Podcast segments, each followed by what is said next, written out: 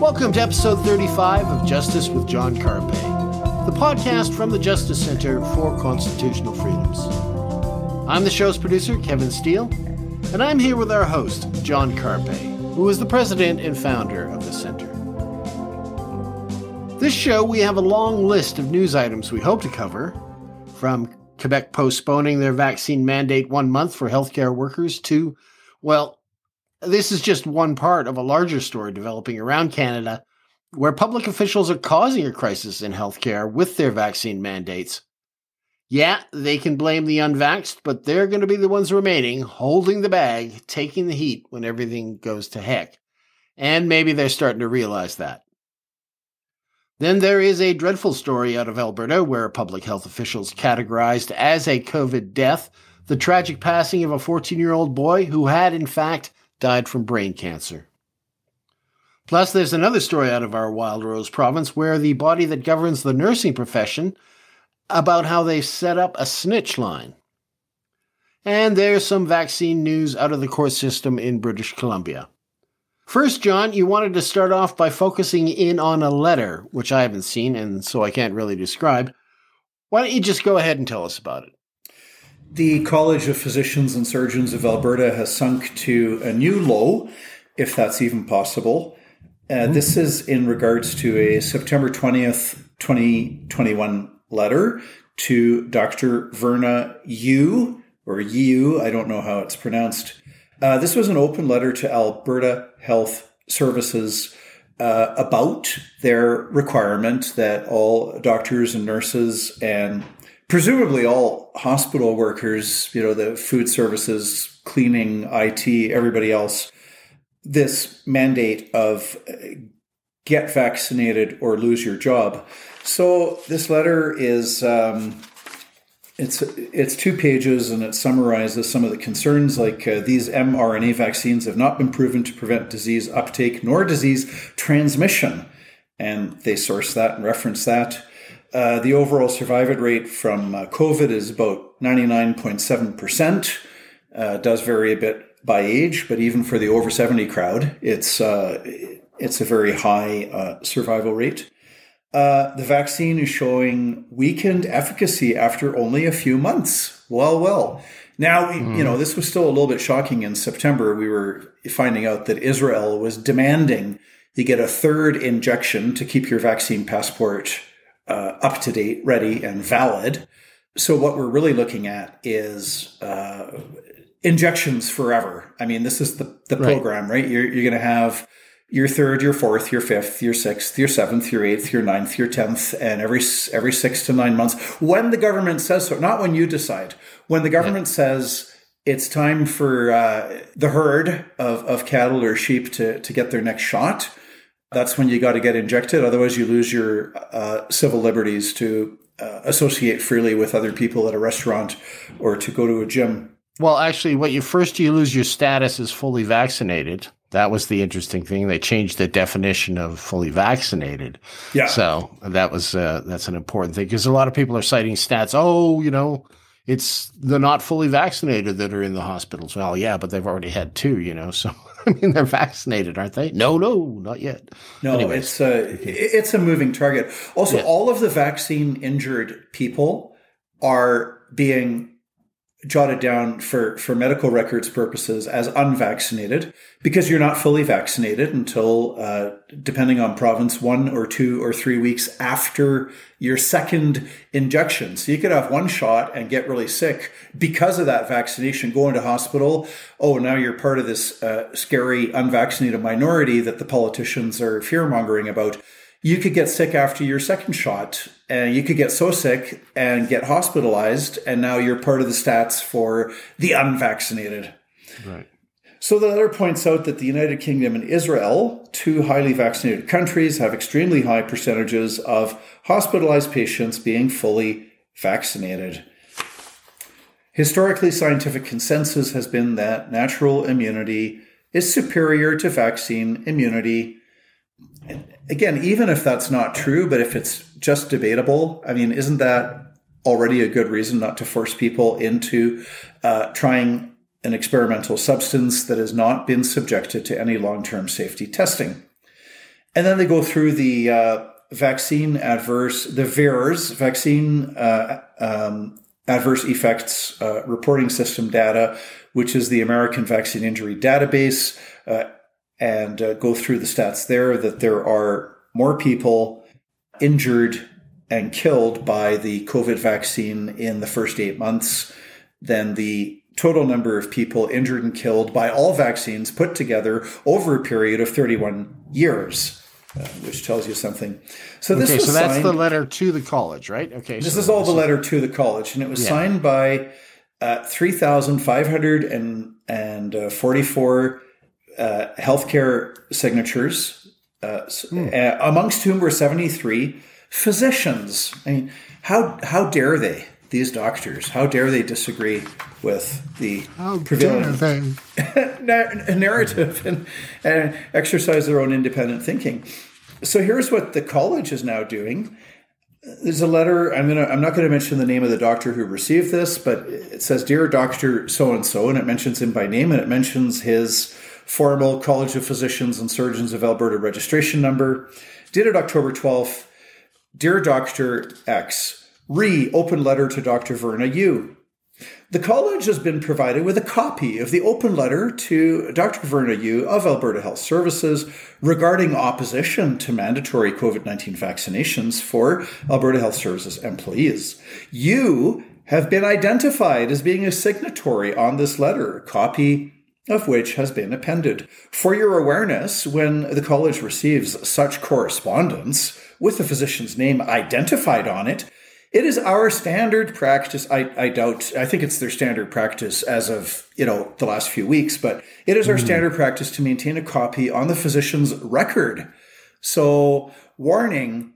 Now, the college strikes more fear into the hearts of doctors than Alberta Health Services does because the college can pull your license to practice medicine entirely. Uh, whereas Alberta Health Services ha- does have a lot of power because they we have a government monopoly over healthcare, but there are a, a few small windows here and there where you can opt out of, of Alberta Health Services and still practice medicine. Okay. So mm. the college is a greater source of authority and a greater source of fear for doctors because the college could actually pull your license. You're no longer a doctor. You're no longer allowed to practice medicine. You're no longer allowed to call yourself a doctor, right? Whereas Alberta Health Services, uh, the worst that they can do to you is say, well, you're, you're losing your job. But you still have your license. Maybe you can go to another province. Maybe you can go to another country. Hmm. You know, so we have been made aware that some individuals who are alleged signatories on this letter did not agree to this or were not aware that they were named.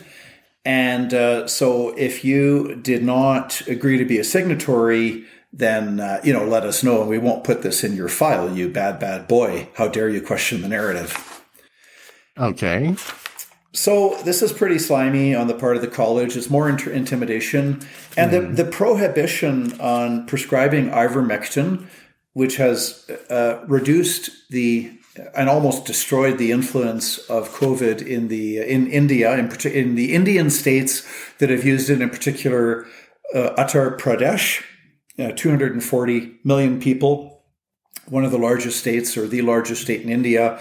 They use ivermectin. It's cheap and it's effective. It saves lives. It keeps people out of hospitals. And now we've got the college aggressively making it illegal for doctors to prescribe ivermectin for COVID. And I have to research this more, but my information as of right now is that this is the first time in history that a college has jumped into interfering with the doctor patient relationship. And it's not uncommon, uh, according to Dr. Nagase, who we talked about last week, who is speaking mm-hmm. publicly. Mm-hmm. Uh, he, there was a video uh, interview with him on the website of the, the Western Standard.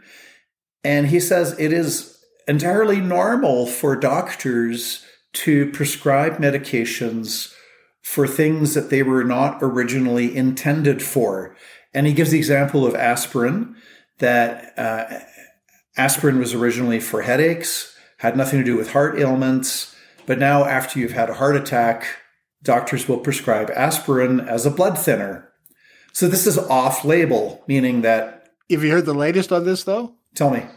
Okay, well, they a study I think it came out of Israel found that uh, aspirin actually reduced the symptoms of COVID in the lungs. And almost immediately after that, uh, some American Medical Association decided that aspirin is no should no longer be prescribed for elderly people for uh, as a blood thinner. Mm. It uh, it doesn't help. So uh, there you go. it's it's just a coincidence, I'm sure. You know, as soon as they find out it may actually help with COVID, all of a sudden they're telling everybody to stop taking it. I don't know. That sounds a little suspicious, but. Uh, I would have more respect, and I, I, apologize if I said this last week, but I, I would have more respect for these government uh, assertions about ivermectin not working if they actually explained why all of these uh, medical reports and scientific studies, many of them peer reviewed, why these should not be trusted and relied upon. So if a government website said, Look, uh, we know that there's a lot of rumors coming out of uh, India that ivermectin has been uh, very successfully used to treat COVID in India and save thousands of lives. Uh, here's why those rumors are false. It's because those reports are they're not scientific. They're not. Uh, they didn't use a proper methodology. Their sample size was too small. Uh, they didn't have a proper control group. They're not peer reviewed. There could be any number of reasons why a uh, report claiming to be a medical or scientific report is not valid. Could be any number of reasons. If the government's actually said, here's why the pro ivermectin studies are junk science, and here are our studies showing you know, you are with a like a large person's a proper scientific study and a, a very uh, large uh, number of participants. And here's our study showing that ivermectin was totally unhelpful because we had, you know, we had 2,000 patients and 1,000 got ivermectin and 1,000 did not. And the two patient groups were quite equal in terms of their uh, age and, you know, and gender and race and socioeconomic status. So we had two very similar groups of, of 1,000 people. We did the research. We gave out ivermectin. And you know what? The same number of COVID deaths in both groups. That's our study. If the government came out with that, I could respect that.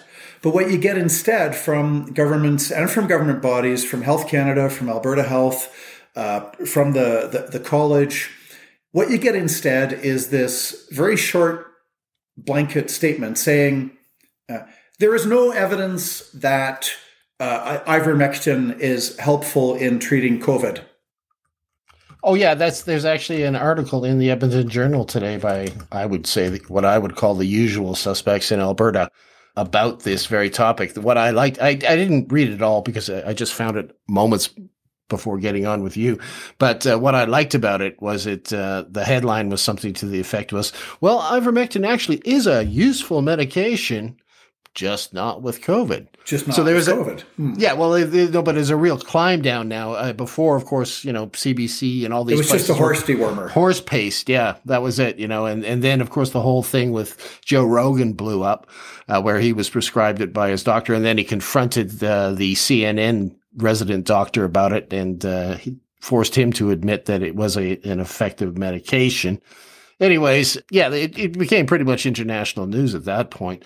And so obviously they're going to have to admit that it's not horse paste, that it actually is. it won the Nobel Prize in 2015, et cetera, et cetera. But apparently in Alberta, it's not effective for COVID. So. Well, this is this is what's been so wrong with the government's approach to to COVID in the past year and six months, year and seven months. They say all the time, you know, we're basing this on science. We're the scientists. This is scientific. If you disagree with us, you're anti-science. And yet they don't come up with the science. They have, you know, you go to Alberta. You, you, I, I, don't know about every uh, government website in, in, in the world, but the the ones that I've been on, the governments don't list what reports that mm-hmm. uh, that that they're relying on. And then when you get to ivermectin, governments don't list what research they rely on for their own conclusion on uh, uh, why they believe that uh, ivermectin should not be prescribed, or, or worse yet, why we have to hunt down and discipline and prosecute any doctor who prescribes ivermectin. They don't say what studies they rely on. You just get this very simplistic, short assertion saying there is no evidence that ivermectin is effective against COVID, period. And it stops right there. And it's the same, the CDC, Food and Drug Administration, one short statement there is no evidence to show that ivermectin uh, treats COVID effectively, and that, that's it.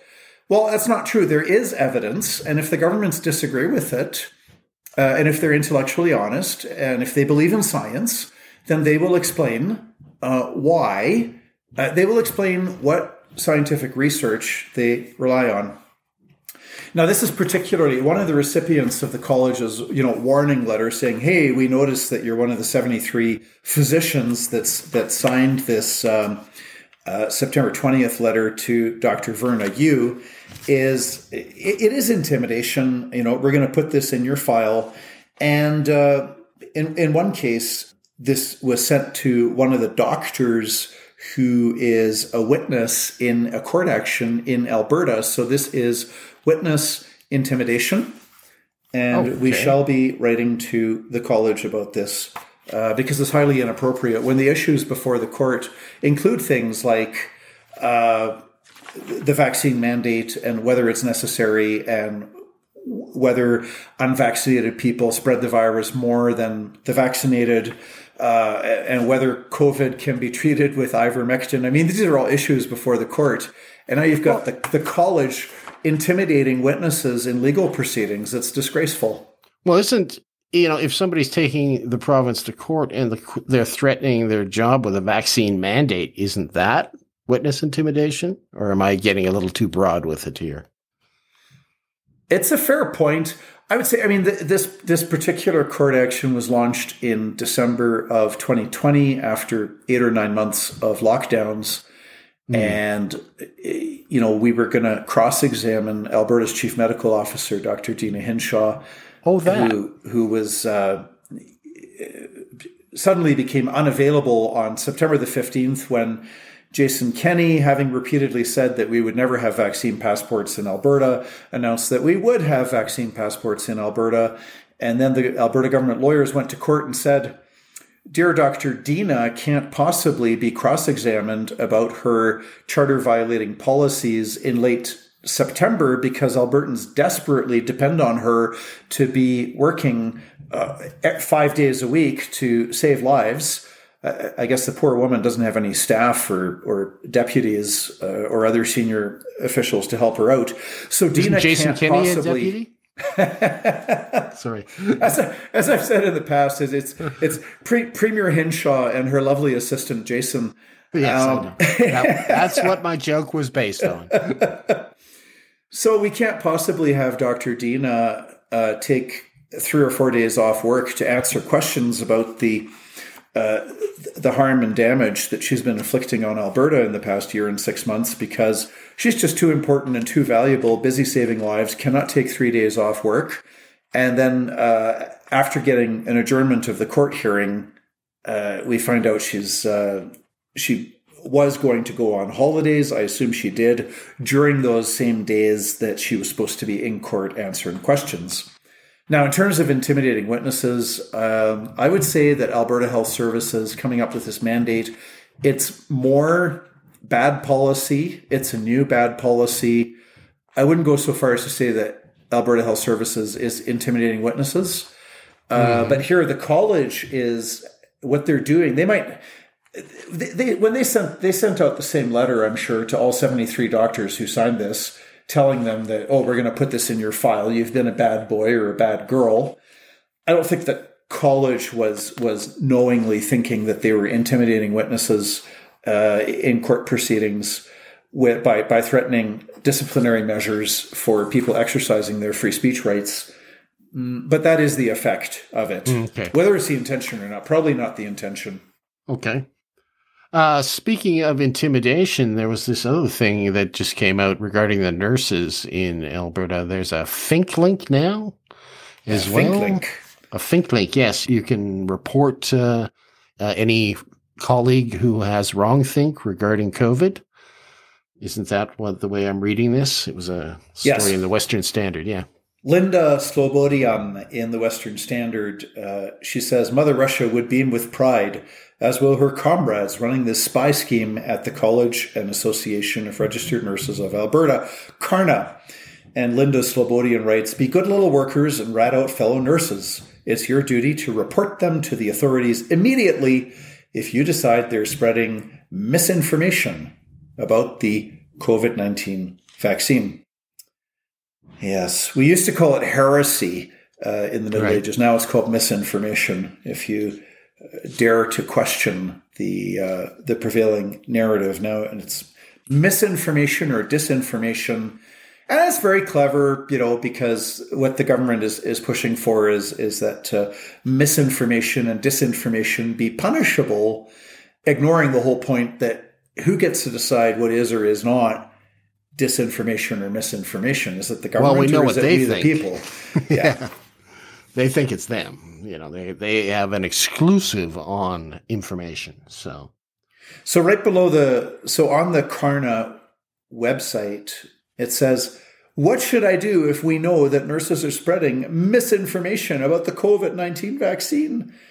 And the answer provided by the uh, College and Association of Registered Nurses of Alberta is Quote Spreading misinformation and disinformation about vaccinations is in direct contravention of CARNA's Code of Ethics and Standard of Practice.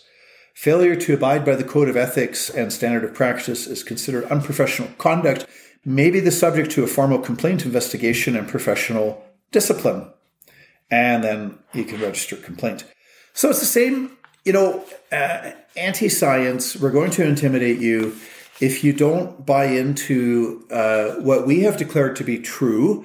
Uh, things like COVID is as bad as the Spanish flu of 1918, and we should all live in fear, and everybody's in danger, and lockdowns are really helpful, and there is no treatment for COVID other than lockdowns and vaccinations and unvaccinated Experimental people. vaccinations.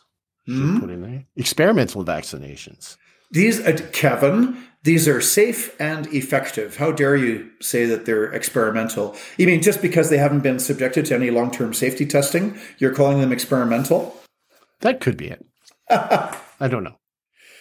So, yeah, uh, it's a bad tendency all around. So the nurses are in on it. Uh, mm-hmm. Which reminds me, the BC nurses are, uh, we're representing a nurse who is being disciplined by the BC Nurses College over putting a I love J.K. Rowling billboard. Oh, yeah. right, this is yeah. a few months ago.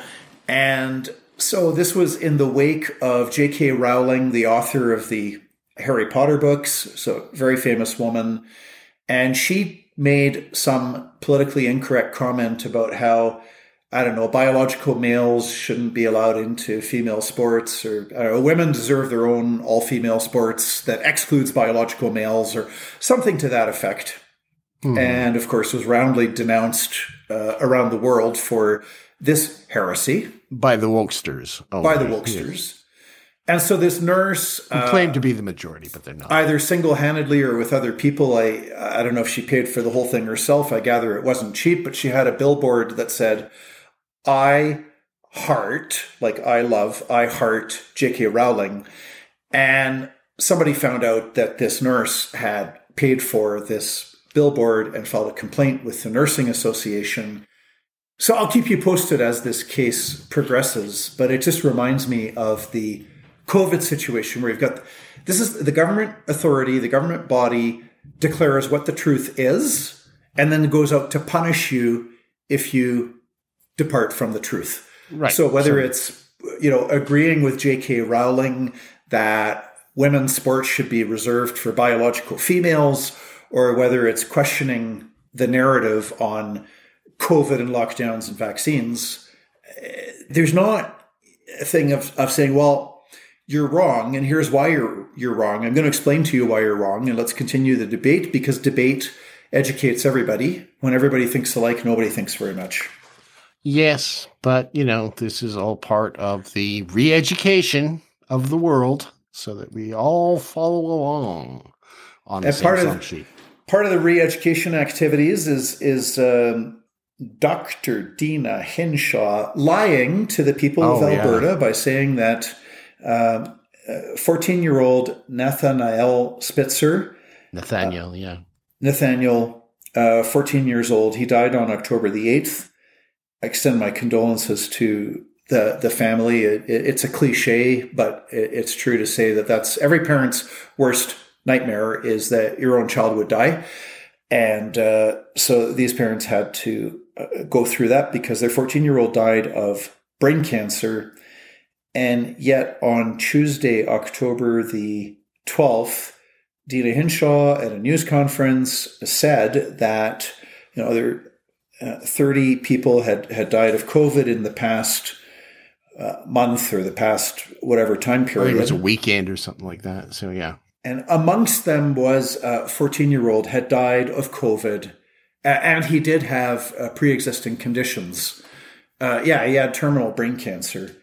So, yeah, he was on, he was in palliative care. I mean, and he was in like palliative care. This has been the practice with COVID in the past year and and six months. People that are in palliative care, right, in um, hospices, and yes, occasionally miracles happen and people do come out of hospices alive, but uh, very, very, very rare. If you're in a hospice, it's because the doctors have said you are going to die shortly within the next few days, weeks. Maybe you might last a month or two, but you're going to die. We're not going to try to cure you to make you better, but we're going to give you palliative care, which is to alleviate your pain. We're going to make you comfortable. And a hospice is where people go to die. But with the PCR test, you can get a 90% positive rate, and just about every country, every province in Canada refuses to divulge uh, readily how many cycles they're using on the PCR test. If you use more than 40 cycles, which Jason Kenney admitted to in respect of Alberta on a video clip uh, with some Christmas address, I guess it was Christmas 2020. If you use more than 40 cycles, you're going to get 90%. Everybody has COVID uh, because it'll pick up some remnant yeah. that's in your nose uh, when you haven't been sick in six months and suddenly you've tested positive for COVID. So in the nursing homes, they put people through the COVID test and, you know, everybody, a lot of people test positive for COVID when you use the PCR test. They're not sick with COVID, they're sick with other things. And uh, this has been going on for a year and six months. And here we see it again. Uh, you have the but chief medical officer lying bad. to the people of Alberta by saying that a 14 year old, and this is part of their narrative, is that we should all be afraid. And it's a lie. You should be afraid of COVID if you are over 70, or especially if you're over 80, you're in a nursing home, you've got uh, one or two or three serious health conditions, cancer, emphysema, heart disease, uh, you know, kidney disease, diabetes, what have you. If you're old and sick, then you should take uh, do whatever you can to not get COVID because it's likely to shorten your life.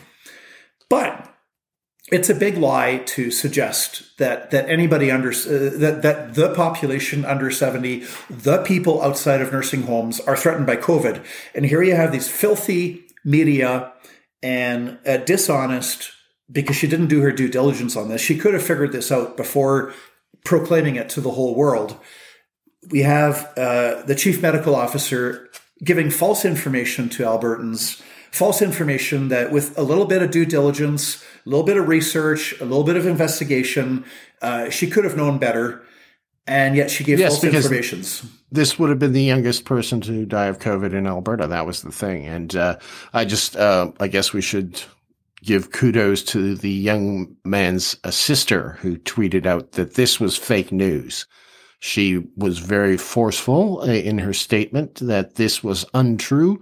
And that's really what caused them to climb down because, of course, and I have to say this, I know it's, it sounds political, but, uh, there was a story in the Western Standard about this. The NDP opposition jumped all over this before the uh, sister tweeted out that this was fake news. And uh, there's just a series of tweets from all these different NDP, including Rachel Notley, the leader, talking about how horrible, you know, this disease is and how we all need to be more aware, et cetera, et cetera. So they were making political hay out of this as fast as they could. And uh, yeah, thankfully the sister shut it down. Uh, uh that was great. Uh, you know, that you know.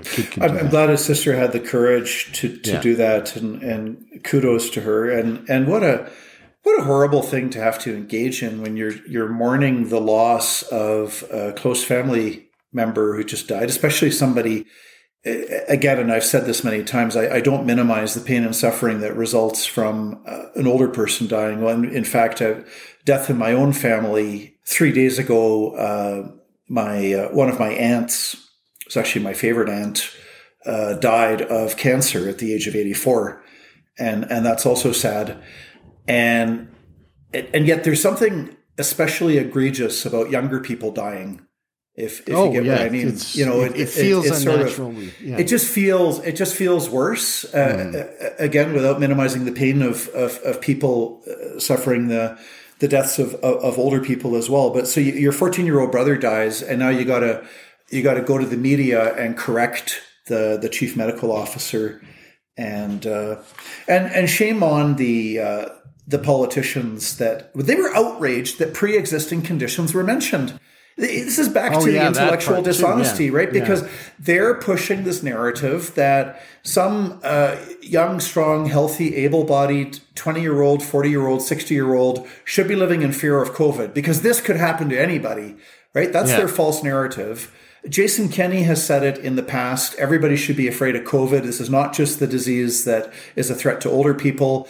And yet the government data makes it very clear 95% uh, of the uh, uh, people dying with COVID, not necessarily of it, but 95% of people dying with COVID are over 60. Uh, more than two thirds are over 70. More than half are over 80. And COVID is not having an impact on population life expectancy. There's no jurisdiction in the world, to my knowledge, and if somebody wants to point one out to me, uh, send an email to info at jccf.ca and put in the subject line for John, uh, example of jurisdiction uh, where death rates actually increased.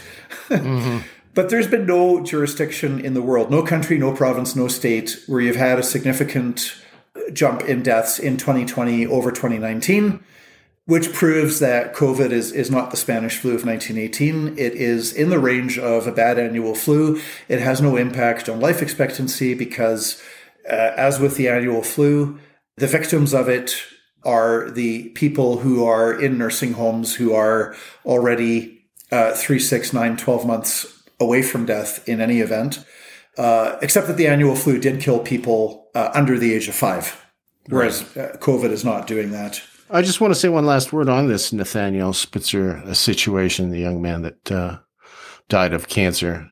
It felt to me like this sister's tweet, this blast she sent at the the health health officer and the media. It felt like a turning point. I don't know. I mean, it's hard to say. I keep hoping for turning points here, but this one seemed a little bit significant because I mean, it was just so heart wrenching and so on point. Uh, at least it's going to be a turning point for some people. They're going to suddenly see that perhaps everything that we've been saying regarding the juking of the stats might be true. You know what I mean? So there's that. It, it certainly is going to cast a long shadow at any rate, if not a turning point. Well, we have, you know, the same misrepresentation. We see it again if if uh, if Deena Hinshaw, and I don't have the stats, I don't have the exact quote in front of me, but if if if she did say that there were, you know, thirty deaths recently or thirty deaths over the weekend, uh, or thirty deaths, yeah, in the past week, well.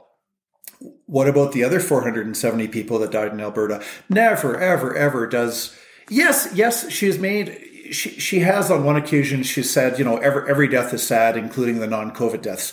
She said that once. But yet when she grandstands at these news conferences it's always the 30 covid deaths in the past week. She never says the simple fact that it's normal in alberta sad but normal that in alberta every week over 500 people die because we got 27000 deaths per year and so they Yeah. mentioned the COVID death, 30 COVID deaths, booga, booga, booga, scary, scary, scary, but nothing about the other uh, 470 or more than 470 deaths of, of people from the usual suspects cancer, heart disease, stroke, car accidents, suicides, all these other causes of death. I remember when we started to suspect something was wrong. And that was last year when we started hearing from people that, you know, they were being pressured into s- describing their relative's death as COVID, you know, and, and it was from Jerry something Dunham. else. Jerry Yeah, Dunham, that was his, the one, yeah. uh, you know, who needed uh, life-saving pacemaker surgery because his was it. heart,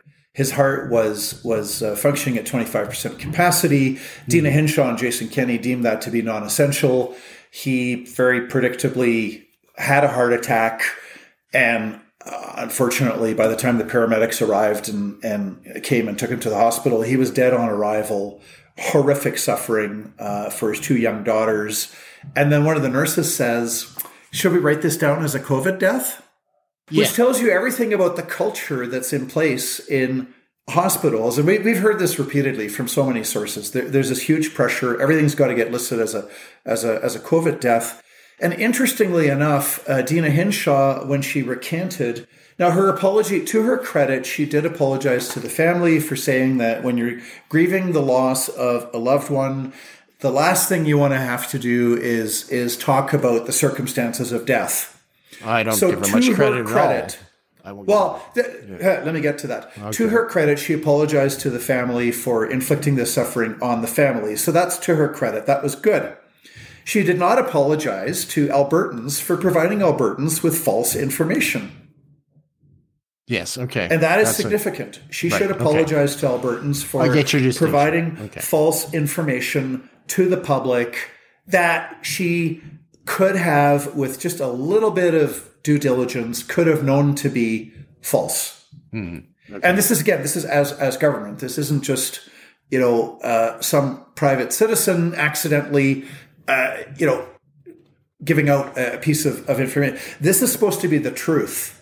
When a government official goes to the news, goes up to the, the microphone at the news conference and says that 30 people have died of COVID, uh, well, you've got people, you've got the government now giving out false information, demonstrably false. And you say, "Oh well, that's only one case." Well, how many how many other cases? I mean, how do you know?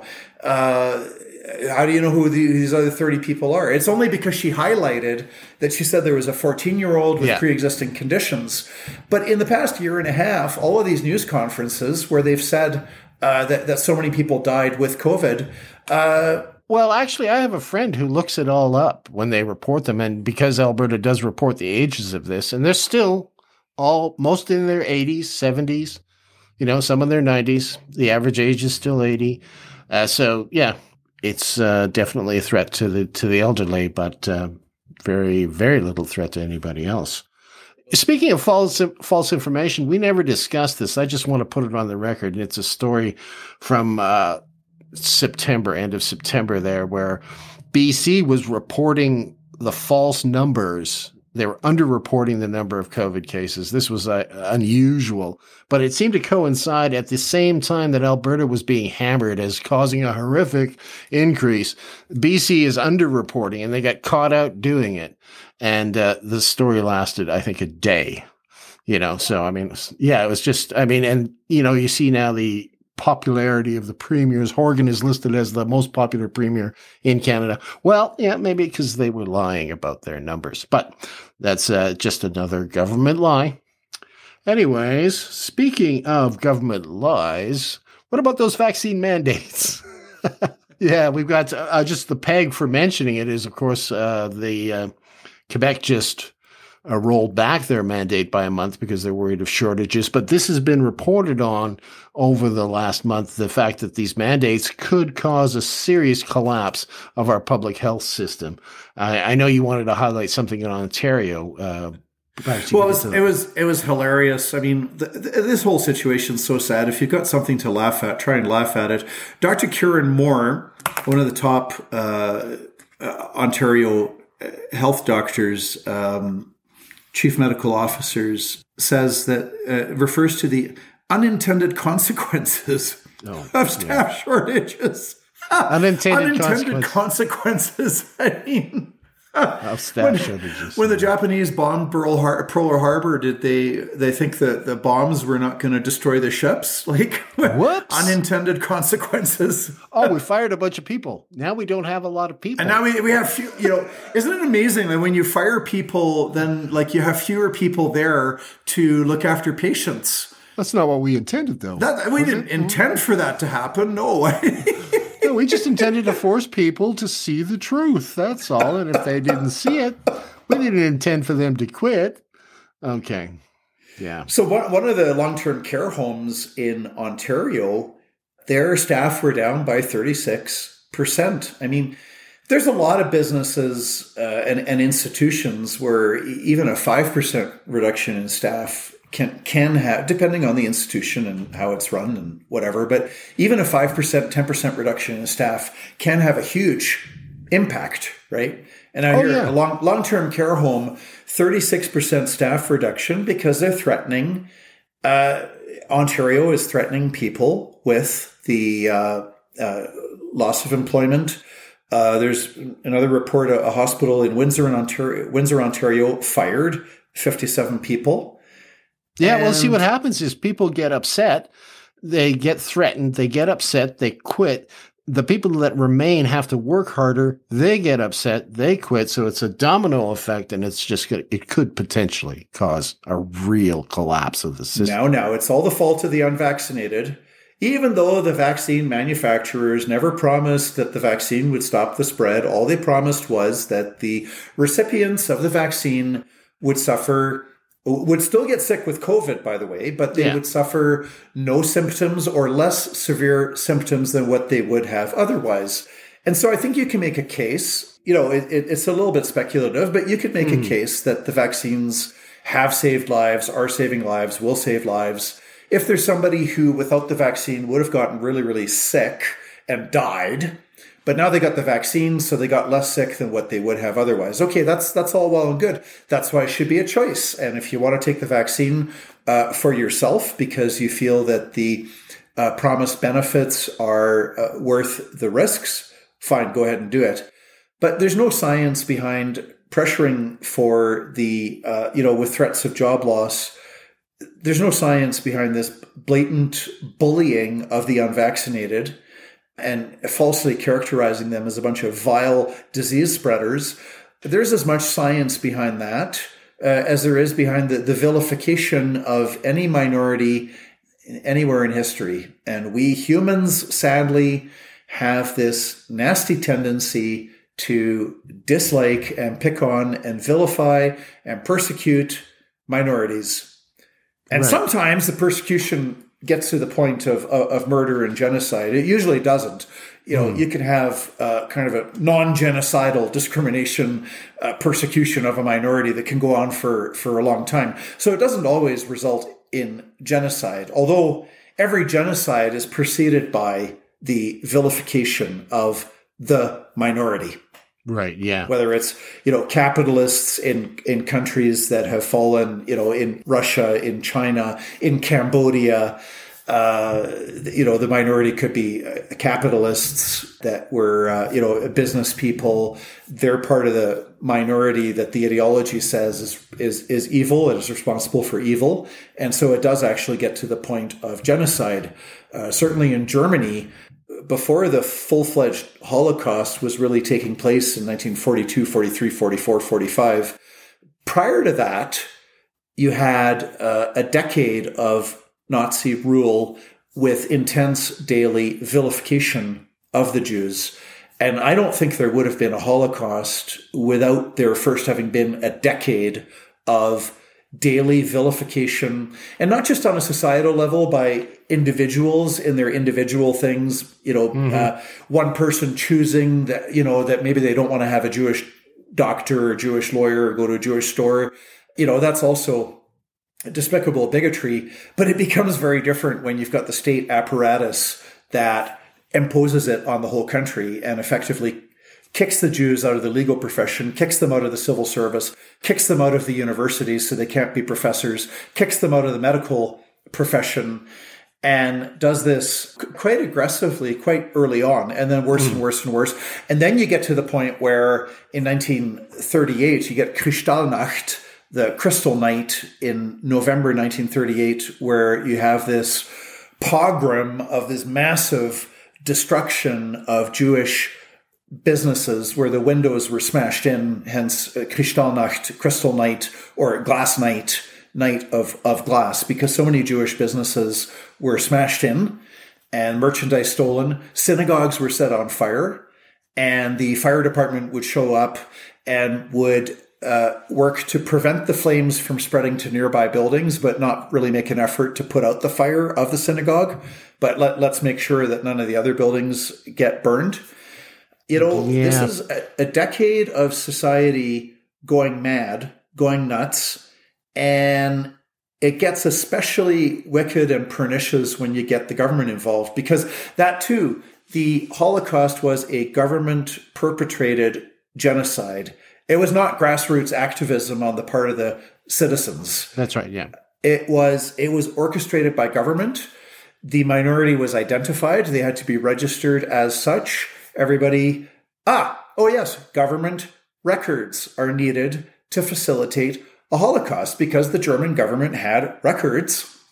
It may not have had those records in great numbers in 1933 when Hitler took power, but certainly by 1943, there were abundant records. And the government knew who the Jews were and who the Aryans were and where the Jews lived, et cetera, et cetera, et cetera. You have all these records.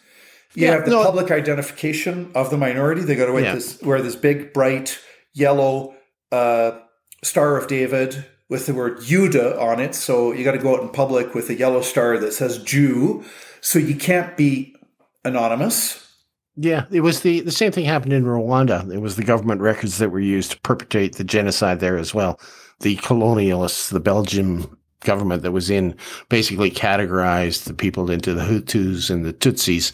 And uh, apparently these records were used uh, to perpetrate the genocide much later in, in time. So, yeah, it is a, definitely a step on the way to genocide. I agree. For the record, I'm not I'm not making any predictions that the current uh, persecution of the unvaccinated, the vilification of the unvaccinated, the falsehoods spoken out against the unvaccinated. I'm not predicting it's going to lead to a genocide. Uh, because as I said earlier, that you have you have uh, lots and lots of examples in history of yeah. discrimination against a minority that does not lead to a, a genocide. So, I would say one of the things to watch for, uh, because of the conditions created in the society, is are the ones who are the most vocal in their uh, hatred, are they promoted? If they start getting promoted, you know, that's uh, the time to worry. And I, I don't see that yet. So. How do you judge if somebody's vocal in their hatred? I mean, the Quebec premier well, was, you know, I, I saw him quoted these... as saying, the Quebec premier said publicly at a news conference, he said, en français, so the, the rough English translation is, if I was a patient in a hospital, I would not want to be treated by an unvaccinated nurse. I would not want an unvaccinated nurse to get within six feet of me if I was a patient in a hospital. Okay. Is that so, promotion of hatred against the unvaccinated? Is is that hatred?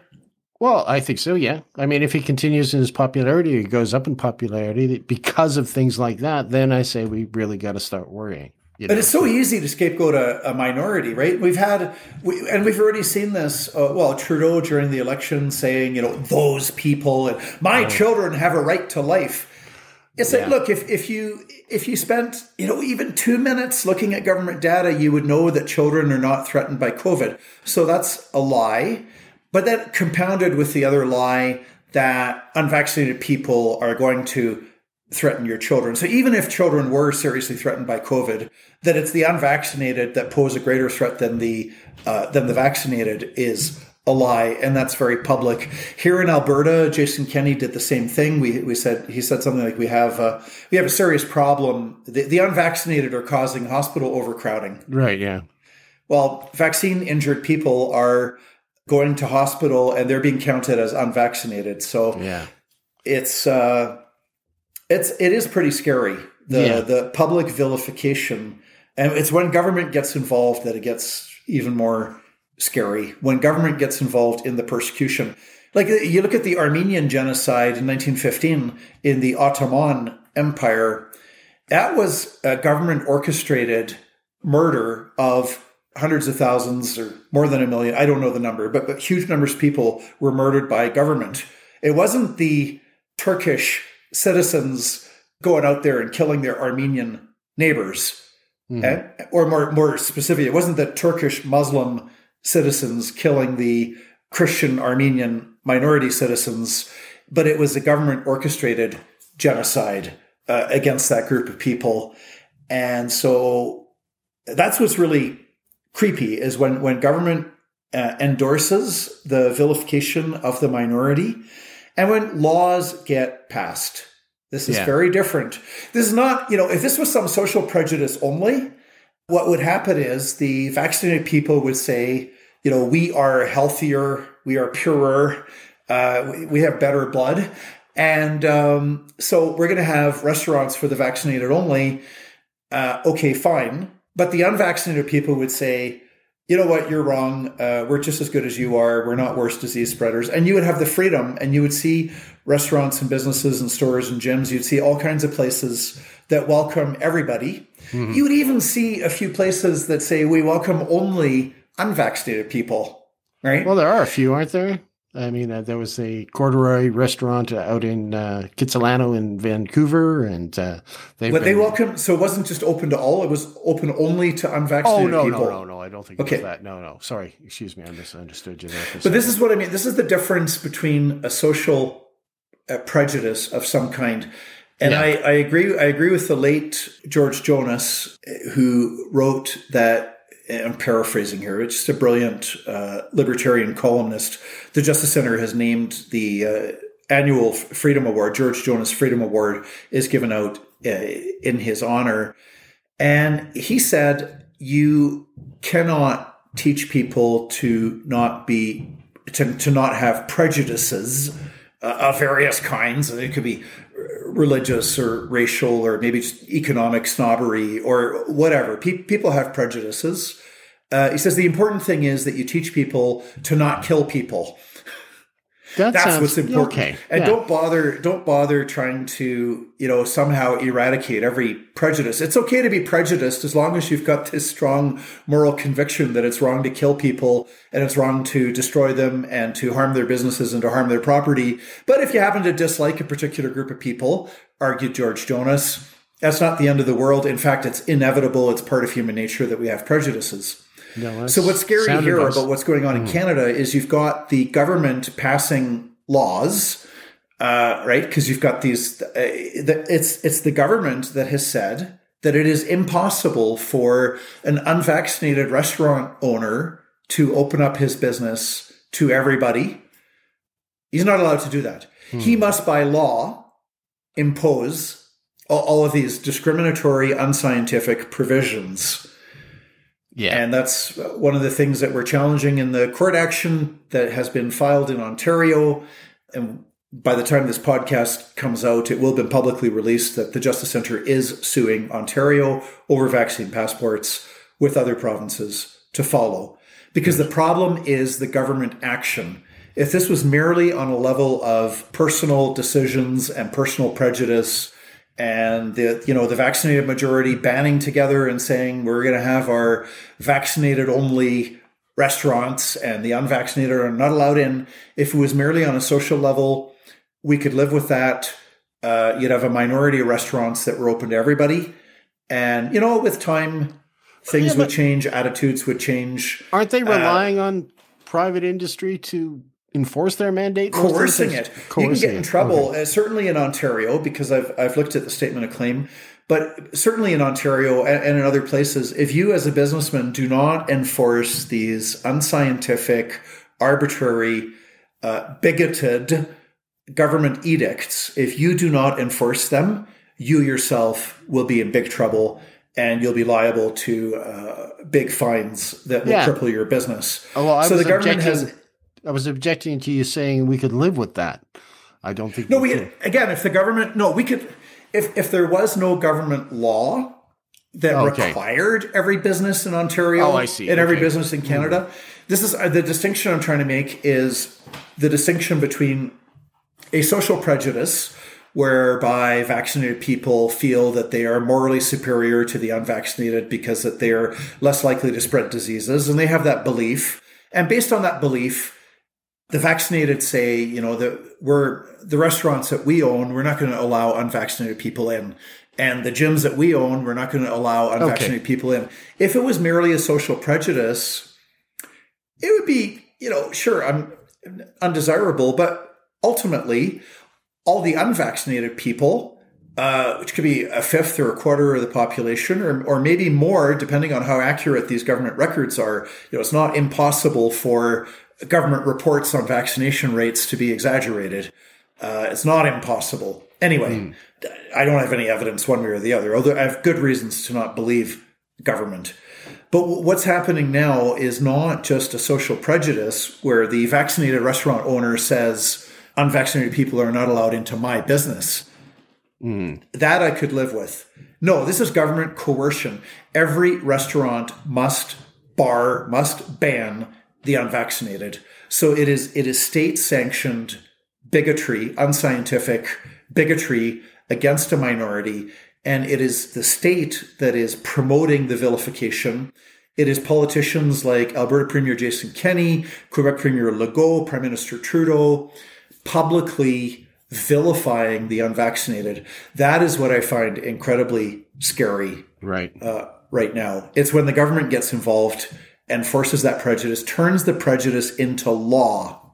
Gotcha. Okay, got the distinction. I just want to shove something in here regarding the vaccine mandate being postponed a month in Quebec uh, because mm, I saw this beautiful. Story. Some good news. Some good news. Uh, yeah, uh, but my my observation is uh, because this seemed to go unstated in all the stories that I saw about it.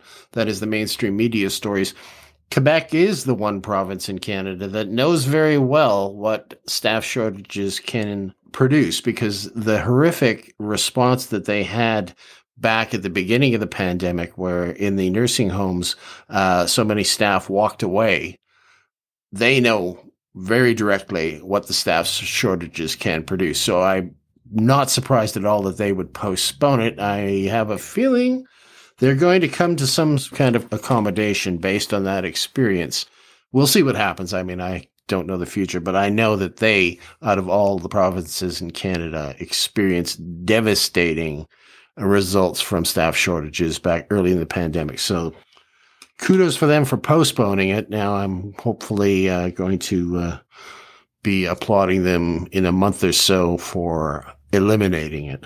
But at any rate, I, I, there's one thing that uh, we're just coming up to the end of the show here. I, we had some kind of judiciary notice out of BC that uh, I see that uh, you received a, a letter on. Do you want to just quickly introduce that and tell us about it? Because it should be noted on our yeah. podcast. I'll, I'll add one detail on Quebec. So yeah. just, just okay. as some background information, the Quebec government had threatened the healthcare workers that if they were not vaccinated by uh, Friday, October 15th, they would lose their jobs. But the numbers in one report, it referenced 14,000 uh, workers that would be forced into unemployment in a system that was already short staffed. Uh, in a CBC article, it says that 80 operating rooms are already closed due to staffing shortage. So they're already in trouble with the staffing shortage. Yeah. And now, um, interestingly, too, the the uh, the CBC article mentioned 22,000 uh, employees, whereas the um, Canadian press mentioned 14,000. But either way, it's, it's a big number 14,000 people or 22,000 people not showing up for work in the long term care homes, in, in the hospitals. It's uh, so I'm really thankful. I hope that uh, these 14,000 or 22,000 people stick to their guns. And come November 15th, the Quebec government will again have to back down and that's what I'm uh, that's what I'm hopeful for. All right. Oh, yeah.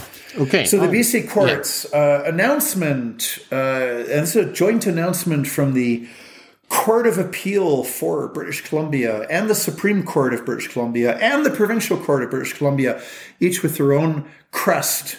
And on October the 8th, it proudly announces judiciary and staff COVID 19 vaccination and says all judges and other judicial officers in the Court of Appeal, Supreme Court, and Provincial Court of British Columbia have received a full series of accepted COVID 19 vaccines.